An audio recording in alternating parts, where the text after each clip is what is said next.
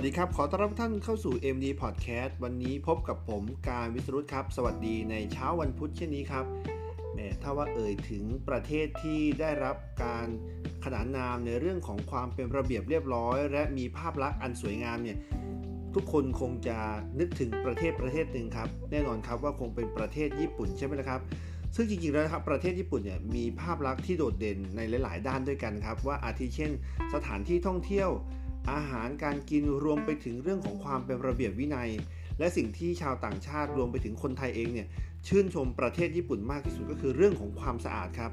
ไม่ว่าจะเป็นเรื่องของถนนทางเดินต่างๆ แหล่งน้ำธรรมชาติแม่น้ำลำคลองนะครับทำไมถึงดูสะอาดตาจริง ๆ เลยนะครับ ในที่เวลาเราไปท่องเที่ยวที่ประเทศญี่ปุ่นเนี่ยก็จะได้รับการขนานนามว่าเป็นประเทศที่ดูแล้วโอ้โหแทบจะไม่เห็นขยะเลยนะครับ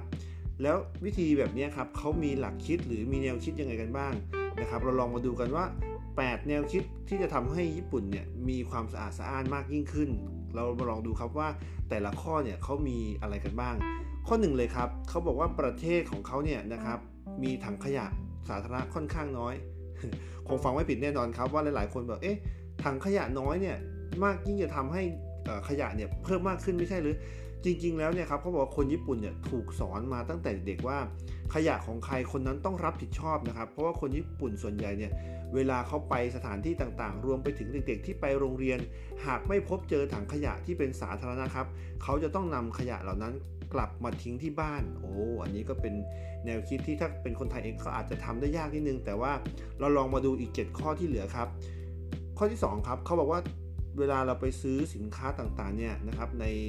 ร้านต่างๆของญี่ปุ่นครับก็จะมีถุงพลาสติกนะครับ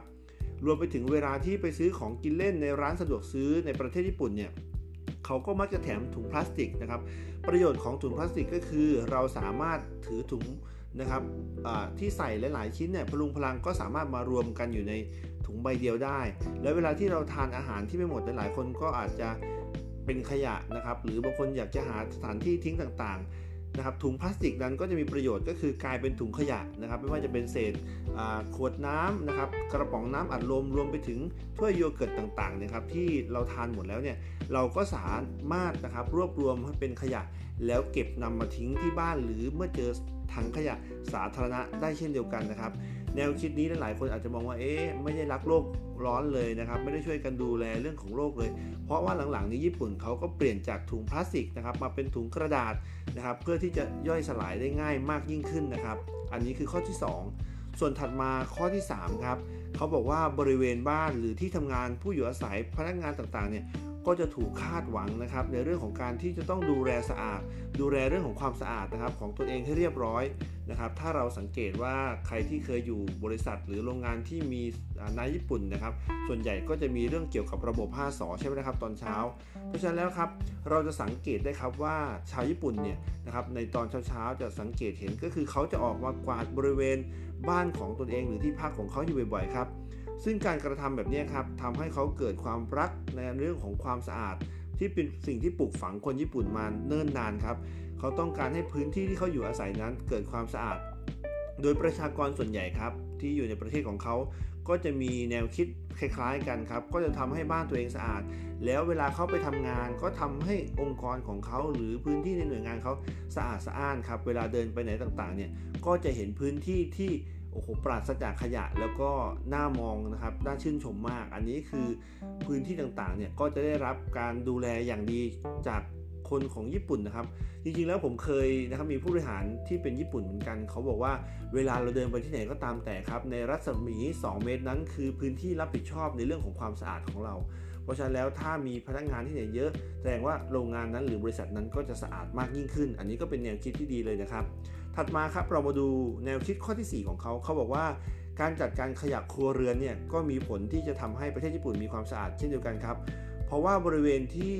ใกล้เคียงที่เขาพักอาศัยอยู่นะครับ โดยส่วนใหญ่เนี่ยจะมีบริเวณที่จัดไว้สำหรับในการทิ้งขยะนะครับ เพื่อให้ชาวญี่ปุ่นเนี่ยได้มีการจัดระเบียบในการนำขยะในครัวเรือนของตัวเองเนี่ยไปทิ้งในบริเวณนั้น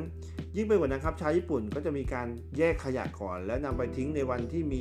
ขยะรีไซเคิลนะครับเรียกกระบวนการนี้ว่าごみ当番นะครับก็คือชาวญี่ปุ่นจะต้องแยกหนังสือพิมพ์ออกจากนิตยสาร แล้วก็มีการล้างบรรจุภัณฑ์ต่างๆ ด้วยโอ้โหเห็นไหมครับถ้าบ้านเราทานโค้กกระป๋องหนึ่งทานเป๊ปซี่กระป๋องหนึ่งก็จะรอทิ้งเลย แต่เขาต้องทำความสะอาดก่อนที่จะนำไปทิ้งนะครับถือว่าเป็นสิ่งที่น่ายกย่องมากเลยนะครับ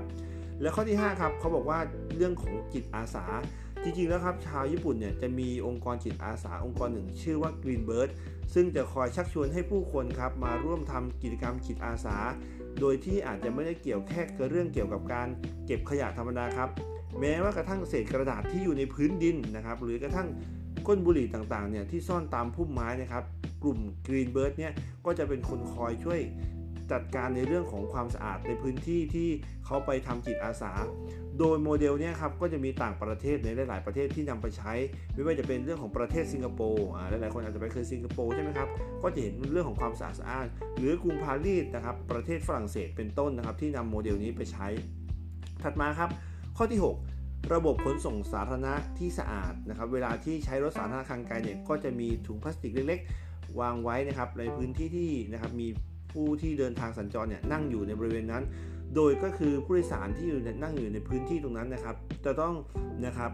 นำขยะที่เรามีอยู่ใส่ถุงขยะตรงนั้นครับเพื่อไม่ให้เลอะเทอะในพื้นที่ต่างๆ บางทีในรถไฟฟ้าต่างๆเนี่ยก็จะมีผู้คนเข้ามาใช้บริการเป็นจำนวนมาก ใช้แล้วอาจจะมีขยะติดไม้ติดมือมา แต่เขาก็จะมีถุงไว้สำหรับให้ทิ้งถังขยะด้วยนะครับ และข้อที่ 7 ก็คือ นะครับความรักในความสะอาด แม้ว่าจะหลาย ๆ ที่จะเป็นพื้นที่ที่มีการก่อสร้างต่างๆ รวมไปถึง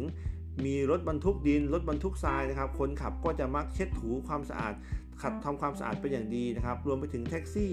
นะครับ ก็จะมีถุงมือใส่ไว้ตลอดนะครับ เพื่อป้องกันในเรื่องของเชื้อโรคต่างๆ แล้วก็หยิบขยะที่อยู่ในพื้นที่รถนะครับ จัดเก็บให้มีความสะอาดเรียบร้อยนะครับ ทั้งเด็กนักเรียนที่มีการทำเวรหลังเลิกเรียน จริงๆ แล้วประเทศไทยเราก็มีแบบนี้ แต่ทุกวันนี้ไม่แน่ใจว่ายังมี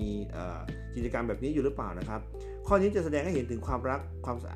ความสะอาดของคนญี่ปุ่น โดยที่ไม่ได้เกิดจากการบังคับนะครับ เพราะว่าเป็นที่ทุกคนส่วนใหญ่นะครับก็คือมองเห็นว่าการที่มีระเบียบแบบนี้จะทำให้พื้นที่ที่เราอยู่ร่วมกันสะอาดสะอ้านมากยิ่งขึ้น ก็ทำให้คนญี่ปุ่นเนี่ยถูกปลูกฝังในเรื่องของรักในความสะอาด และ แนวคิดสุดท้ายครับแนวคิดที่ 8เขาบอกว่ากิจกรรมทำความสะอาดชุมชนนะครับผู้ที่อยู่อาศัยเนี่ยก็จะถูกกำหนดเพื่อที่จะให้มีการทำความสะอาดในสวนสาธารณะพื้นที่ต่างๆ ที่เป็นพื้นที่ชุมชนร่วมกันนะครับ โดยการกวาดพื้น ตัดวัชพืชต่างๆ ตัดหญ้าเคลียร์ท่อระบายน้ำ นอกจากจะได้เรื่องของความสะอาดสะอ้าน ความเป็นระเบียบเรียบร้อยในชุมชนแล้ว คนในพื้นที่ก็จะได้ผูกมิตร แล้วก็มีเพื่อนบ้านเพิ่มมากยิ่งขึ้น โอ้ก็เป็นแนวคิดที่เจ๋งมากเลยนะครับ จากแนวคิดทั้ง 8 แนวคิดนี้นะครับ เราจะได้เห็นว่าการปลูกฝังในเรื่องของรักในความสะอาดเนี่ย ก็จะทำให้สภาพแวดล้อมนะครับมันน่าอยู่มากยิ่งขึ้น โดยพื้นที่ที่ไหนก็ตามแต่ครับถ้าสะอาดมากๆเนี่ยเวลาเราไปเนี่ยเราก็จะไม่กล้าทิ้งขยะใช่ไหมครับ อันนี้ก็เป็นหลักจิตวิทยาอย่างหนึ่งเหมือนกันครับของชาวญี่ปุ่นที่มีถังขยะน้อยลง เพราะว่าจะไปพื้นที่ไหนเนี่ยถ้าไม่มีถังขยะเขาก็จะเก็บขยะนี้กลับไปทิ้งที่บ้าน จริงๆแล้วเนี่ยนะครับในเรื่องของความสะอาดเนี่ยก็จะถูกเผยแพร่นะครับกับคนญี่ปุ่นเนี่ยก็จะเป็นเหมือนทูตวัฒนธรรมในเรื่องของความสะอาดนะครับ เวลาเขาเดินทางไปที่ต่างประเทศหรือที่ไหนก็ตามแต่